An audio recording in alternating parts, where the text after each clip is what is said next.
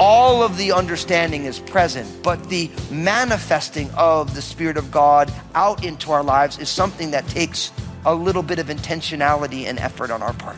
So if you've been walking with Jesus for a long time, you need to say, Lord, will you reveal Jesus in me more and more? I want to grow today. Because I've been around church long enough to realize that your maturity in Christ has absolutely nothing to do with how long you've been a Christian. Just like a seed needs soil, sunlight, and water to grow, your relationship with Jesus needs to be cared for so it can flourish. In today's message, Pastor Daniel explains that the realities of Jesus are planted in you when you begin a relationship with Him. You're a new creation. But you need to cultivate that knowledge so that it can grow in you and change your life. The transformation Jesus wants for you will unfold as you say yes to Him more and more. Now, here's Pastor Daniel in Matthew chapter 16 as he continues his message Ask the Right Questions. Jesus is real. And so Peter, he's boisterous. He's always the first one. It's like, everyone got an idea. Peter already had an idea. He didn't even know what the question was. You know what I mean? He's that kind of a person. And I love that about Peter because I feel that way a lot of times. But Peter chimes right on in. Who do you say? Peter's like, I'll tell you who we, you are the Christ, the Son of the living God. See, really what he's saying is that word Christ, it's the Greek word Christos, which we get from the Hebrew word Mashiach, which literally means God's anointed one, the God's foretold one, the God's chosen one.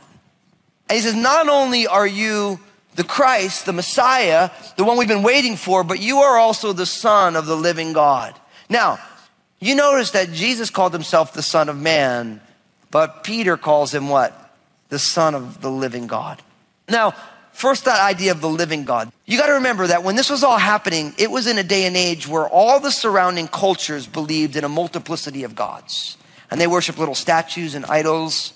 And so, for the Jewish people to say the living God, they mean the God who's truly alive, not a little statue, not just an idea, but someone who's got life and personality. And he's saying, Yeah, you're God's son. And you see the two sides of the nature of Jesus, him being man and God. People have been struggling with this since the time Jesus walked on the earth. How can Jesus be fully man and fully God? It's not possible. I mean, who can believe this stuff? Well, when you read the Gospels, you realize that's the only way to understand who Jesus is. And the key for each one, and I want to speak to those of you here who are already followers of Jesus. What I have found is that there is a tension between Jesus as fully God and fully man. And if we're not careful, we want to choose one side of his nature as opposed to the other. And you can always tell when you go to a church if they believe in Jesus as more God than man or more man than God. Because what happens is when Jesus is more God than man, then well, no one could be like Jesus. I mean, Jesus was God, and so he's an ideal that no one could ever reach. Or if you go to a church where Jesus, it's all about his humanity, it's all about, well, yeah, Jesus is just like everyone else, and no need to worship him because he's just a dude. But the thing is, is we need both of those together. And I want to encourage you because what I find is that in a lot of areas of life, there is this tension. It's an unresolved note. For those of you who know music, it's a dominant chord. You never end a song on the five chord, right? It's always the five chord wants to resolve because of the tension within the chord.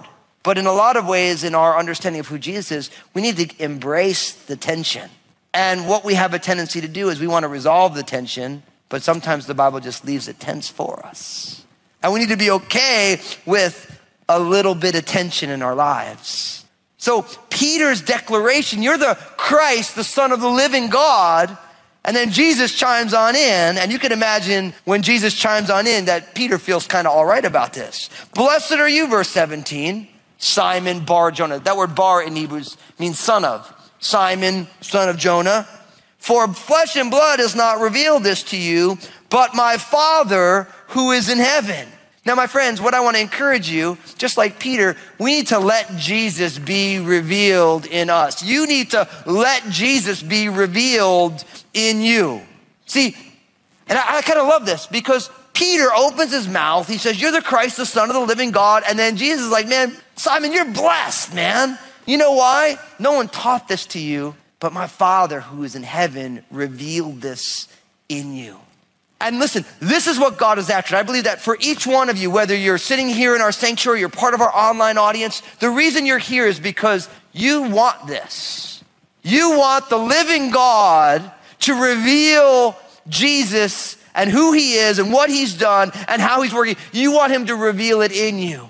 And that's a powerful reality, isn't it? Because you see how if you, depending on how you answer the first question, the most important question, then if you don't answer it in the way that Peter did, you're never actually going to get to this point where now the true and living God wants to reveal the nature of his son in us. And I'm here to tell you that's true spirituality. That word spirituality, it's bandied about today. People use it for everything. This is spiritual. This is spiritual. I'm spiritual. You know, and it's like, what does that even mean? It's a buzzword. But true spirituality is when the true and living God begins to reveal his son in the life of a person. And what I'm saying here is you need to let God reveal Jesus in you. You need to, even right now where you are, say, God, will you reveal Jesus in me? That is a powerful prayer.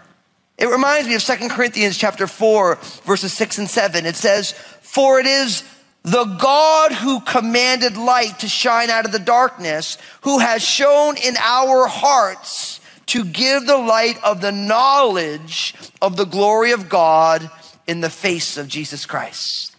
Powerful, right?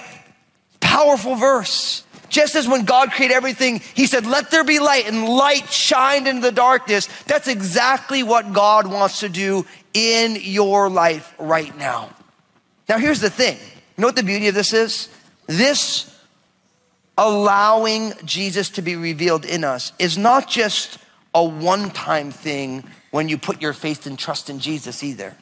This is an every moment of every day. It is a completely totalizing reality for us. I think for some of us, we've made the mistake to say, I put my faith and trust in Jesus whenever I did, and God revealed Jesus in me, and now I fully understand everything. Now, let me say it this way when the Spirit of God is in you, all of the understanding is present, but the manifesting of the Spirit of God out into our lives is something that takes a little bit of intentionality and effort on our part. So if you've been walking with Jesus for a long time, you need to say, Lord, will you reveal Jesus in me more and more? I want to grow today. Because I've been around church long enough to realize that your maturity in Christ has absolutely nothing to do with how long you've been a Christian. The amount of time that you have said, I believe in Jesus, has almost no bearing on your spiritual maturity. And we have to be careful of that because we can mistake and pretend that because we've been in Christ so long that we actually have had Jesus revealed in us in a very profound way. And so it's important to make sure that we are living every day where we're saying, Lord, reveal yourself in me. Lord, through the circumstances of my job, my relationship status, my financial issues, how I feel about the political season, if they canceled my favorite TV program or whatever the thing is, Lord, will you reveal Jesus in me? And you know what happens when that happens? The fruit that God can bear in your life because you realize that everything that's going on is not an end, it is a means to Jesus being the end. And that is what Christianity is really about. See, we want to allow the Spirit of God to reveal Jesus in us. And if you're here today and you've put your faith and trust in Jesus, the Spirit of God dwells in you and He's yearning to bring the reality of Jesus to full blossom in your life. The Spirit of God is so excited about the potential and possibility of Him being able to blossom up new shoots of Jesus reality in your world. And if you're here today and you've never put your faith and trust, the Spirit of God is so excited about you putting your faith and trust in Jesus here today. so that he can work on you from the inside and he can do the exact same thing, but not working on you from the outside, but an internal witness. But it's beautiful because Jesus tells Peter, You answered this absolutely right, but you can't take any credit because it's a God thing. And what's, what's amazing, in the Greek language, this word revealed, it's actually the Greek word that we get our word apocalypse from. Now, I love that word because, especially in our culture, when you think of the apocalypse, right?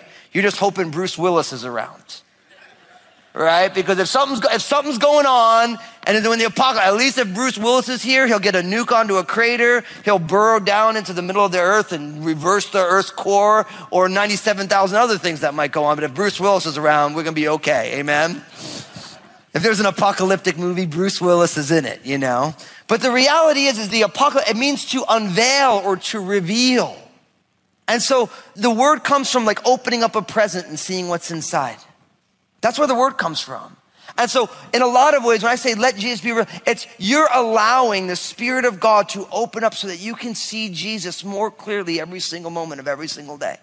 That in every place you find yourself, in every desert, in every mountaintop, in every valley, in every time of rejoicing, in every time of trembling and fear, that you can allow God to reveal Jesus in you right where you are. And that's what I love about the living God, is that we don't need to be somewhere else to have Jesus revealed to us. We need to be where we are and in Christ. And you see how this is a, a totalizing idea, how this reality is truly spiritual because you don't need anything at all other than the presence of the Spirit because of your faith in Jesus for Jesus to be grown into you. Isn't that powerful? So let Jesus be revealed in you. Now, look at what happens in verse 18. It says, And I also say that you are Peter and on this rock I will build my church, and the gates of Hades shall not prevail against it. And I will give you the keys of the kingdom of God, or kingdom of heaven. And whatever you bind on earth will be bound in heaven, and whatever you loose on earth will be loosed in heaven. Now, you notice this. Jesus says, Who do you say that I am? And Peter says, Well, you're the Christ, the Son of the living God. And then in verse 18, Jesus says, And I say to you that you are Peter. You notice the parallel there? Peter said, You're the Christ. And he's like, Well, listen, guess what? You're Peter. Now, what's amazing is, is his given name was Simon. Matthew calls him Simon Peter. But when we first meet him, he's known as Simon. But then Jesus says, But I call you Peter. And the idea here is because of the revelation of Jesus, Peter gets a new name. We know him most commonly as Peter. It was given a new name. Why? Because in understanding who Jesus is, this man now has a new understanding of who he is. And this is a very powerful thing that you get in the Bible. Like, remember, there was a guy named Jacob. And Jacob, he got his name because he was a heel catcher. Jacob was a scoundrel. Jacob was not the nicest business guy. He was the guy that when you're making a deal with him, you're shaking his hand and you're holding your wallet, you know? Because Jacob, he was shifty, right? But all of a sudden, Jacob ends up meeting an angel and he wrestles with an angel all night because he's so scared he's going to meet his brother Esau, who he swindled, right? And he won't let him go unless he blesses him. And what's amazing is, is that angel gave this man Jacob a limp, but he also said, But now your name is Israel.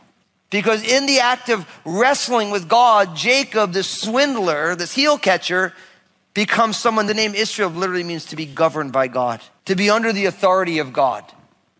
And the nation of Israel's name comes from not Jacob's given name, but his name that he was recreated into because of his experience with the true and living God. And in the same way, this man Simon, now all of a sudden he gets this name Peter, which the word Petros literally means rock.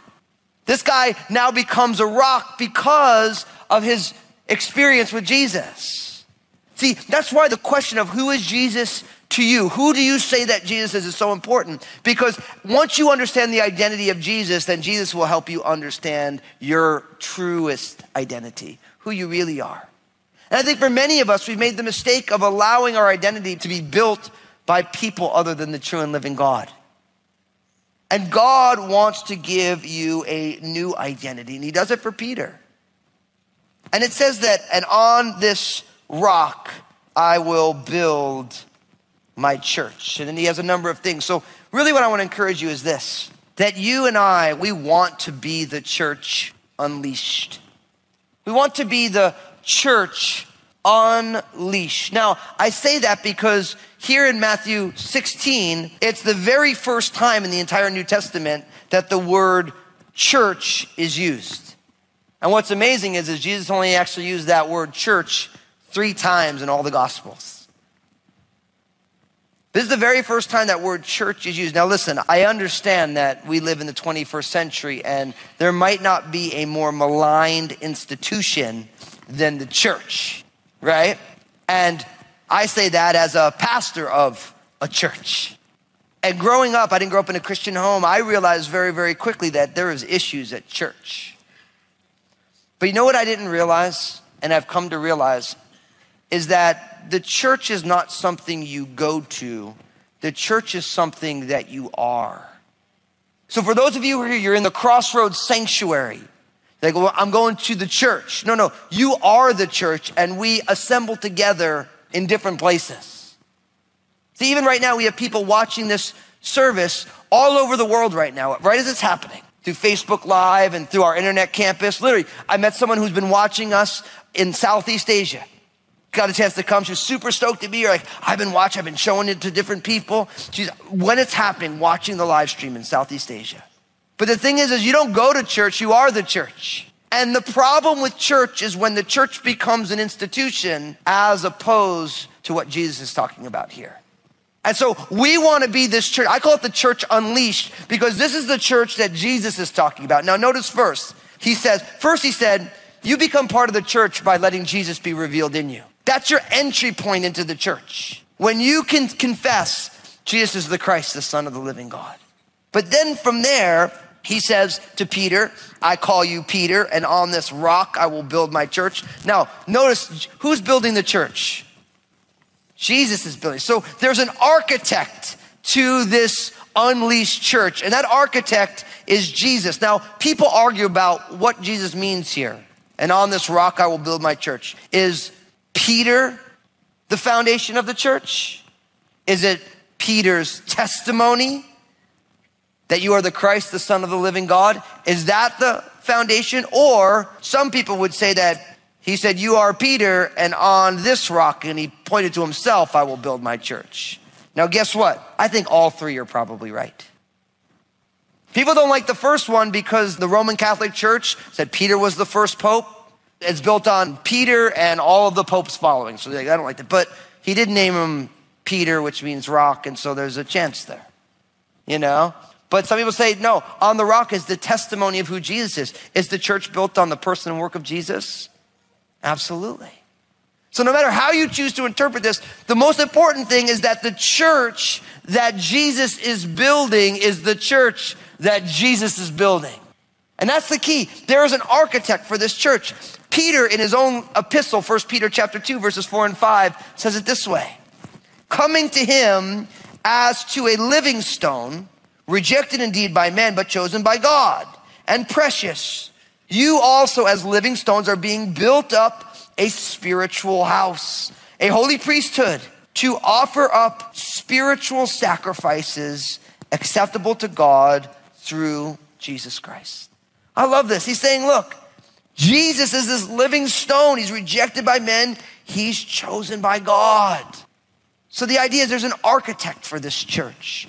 Not only that, in the middle of verse 18, it says, And the gates of Hades shall not prevail against it. Now, you know what's fascinating about this? People have all sorts of interesting interpretations. But really, what you find here is that this church that comes from the revelation of God that Jesus is the architect of, it can't be defeated. It's invincible. Because the gates of Hades literally means the realm of the dead. Now, when you join church by having faith in Jesus, you become a part of something that cannot be conquered. How cool is that? I mean, talk about being a bandwagon fan. I love it because I've gotten to live all over the country. I've lived in New Jersey, the Bay Area. I lived in Southern Oregon. I've lived here in Washington. And every time I go to an area, I end up, and it has nothing to do with me, but I get there and the teams are not good. But then over time, the team gets good. And it's amazing how the team that nobody likes, when they get good, everybody loves them. Of course, that doesn't happen here in Washington with the Seahawks, right? Everyone's always been raging 12th men, you know. All the real Seahawks fans were like, yeah? All the bandwagon. I mean, I remember growing up. I mean, so I grew up outside of New York, so there's a copious amounts of sports teams, right? And so the beauty is, is I had family members who liked the Mets and the Yankees, the Jets and the Giants, the Knicks and the Nets, the Rangers and the Devils and the Islanders. So I got to root for whoever was winning. You know? But the idea is, is when you jump on a team just because they're winning, you're a bandwagon fan. And the beauty is, is when you realize that the church can't be defeated, that death can't prevail against the church, it does make you a bit of a bandwagon fan. So I just want to encourage you, be a bandwagon fan. Like, listen, oh yeah, amen, right? It's not dumb to vote for Jesus who's conquered sin and death and ushers you to be a part of the church, which is invincible. To be honest with you, it's just straight smart in regards to this. So the church is invincible. But notice also, so not only is this church that's unleashed, right? It's got an architect who's Jesus. It's invincible. Death can't defeat it. Now, in verse 19, it says, And I will give you the keys of the kingdom of heaven, and whatever you bind on earth will be bound in heaven, and whatever you loose on earth will be loosed in heaven. The church unleashed is the church that's on mission. And really, what he's saying is, I'm going to give you the keys of the kingdom of heaven. So, Jesus is entrusting ordinary people like you and me who don't go to church, but who are the church, who Jesus is the architect. He entrusts us with these keys. And it says, whatever we bind on earth will be bound in heaven, whatever we loose on earth will be loosed in heaven. Now, it's a very complicated idea. And what makes it even more complicated is that the same Greek tense can be taken two different ways, which people argue about. But really, the idea here is that our job as the people of God, who've said that we've answered that most important question that Jesus is the Christ, the Son of the living God, we've allowed and are allowing Jesus to be revealed in us, there's also work for us to do. And that work is to be the people who share with the world who Jesus is. Now, the key with this, we have these keys, and that whatever we bind will be bound, or however the right way to interpret it is. This doesn't give us the opportunity to make privileged judgments about ideas. The church has been really good at that over its history. But it's a weighty responsibility that we've been given to truly be witnesses, to be honest and authentic and faithful in our evaluations of God's heart. And I think for a lot of people, the issue with church is because we've used these keys in the wrong ways. Jesus is Thanks for sticking with us today as Pastor Daniel shared that God has work for you to do if you're part of his family. You learned that if you believe that Jesus is who he says he is and are letting him change you from the inside out, then he wants you to be a part of sharing his love and grace with the people around you. This is his goal, his greatest mission. Jesus wants all people to know who he is, and he's asking you to join him in this great work. Hey, everybody, Pastor Daniel here. I just want to say thank you for tuning in. I'm so stoked you're a listener of Jesus is Real Radio, and I know Jesus has amazing plans for you. I'd love to hear the story of how God's working in your life. Give us a call here at Jesus is Real Radio at 360 256 4655 or email me at real at danielfusco.com. Thanks for joining us today for Jesus is Real Radio. Hey, I wanted to remind you that each day on Facebook, Pastor Daniel shares a simple two minute message. In this message, Pastor Daniel draws out an important biblical truth that really helps set your day on the right path. So be sure to follow Pastor Daniel Fusco on Facebook and share these two minute messages with your friends and family. Join us again here on Jesus is Real Radio when Pastor Daniel will take a deeper look at another time Jesus cuts through the smokescreen with people and gets to the heart of the matter. You'll look at what it means to be part of God's family. Pastor Daniel will share that your journey begins with laying aside what you think your life should look like or be about and agreeing with God that His way is better. We wish we had more time today, but we will have to pick up where we left off next time. As Pastor Daniel continues teaching through this series called Real Talk. That's next time on Jesus is Real Radio.